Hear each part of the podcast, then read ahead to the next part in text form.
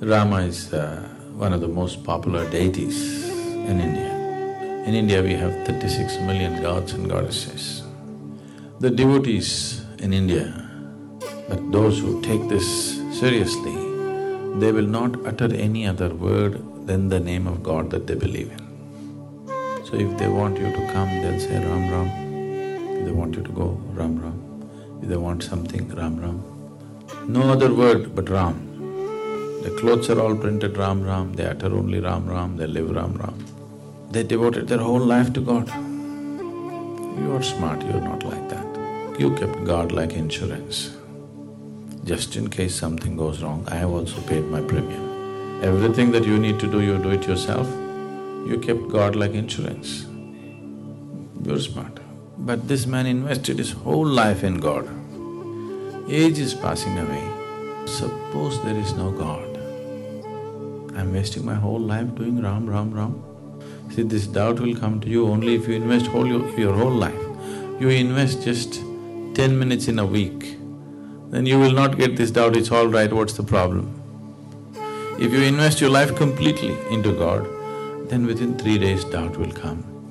Am I wasting my life just doing this? He doesn't believe.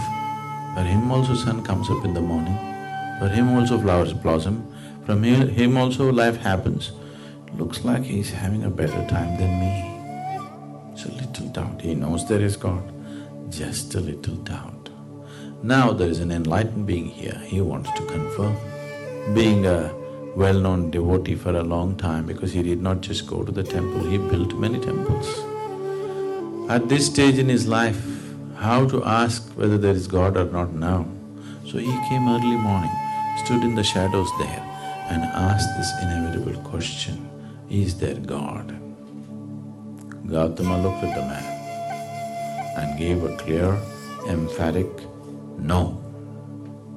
Here this large congregation of disciples, this has always been a struggle in their… their mind, is there God or no God, is there God or no God? Oof, one big relief. Whenever they ask such a question to Gautama, he just becomes silent, he doesn't say anything. For the first time he gave a clear answer, no God. Joy spread across the congregation.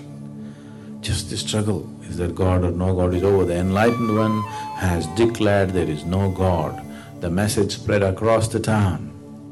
Through the day, celebrations happened because just imagine the freedom of it. No God means nobody sitting up there keeping accounts of what you did and what you did not do to punish you, burn you in hell or do this or that. Life is completely yours. So through the day, celebrations happened. Everybody is in great joy. The evening, once again the congregation is sitting, another man came. This man is a Charvaka.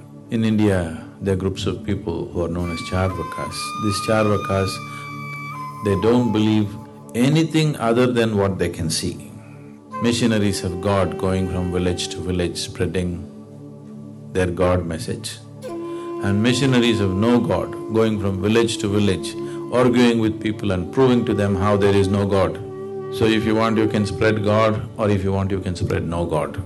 This is true democracy, you know. This has been there like this for thousands of years. People come and set up arguments in the village and they prove to you how there is no God. This is an expert Charvaka. Whatever kind of believer you are, if you talk to him for ten minutes, he'll prove to you no God. For thousands of people, he's proved no God, no God, no God. Age is passing, little doubt has come.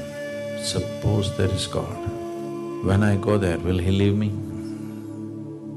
And all these believers say that he's got all kinds of torture equipment up there. So because I went about proving to everybody that he doesn't exist, he may torture me much more.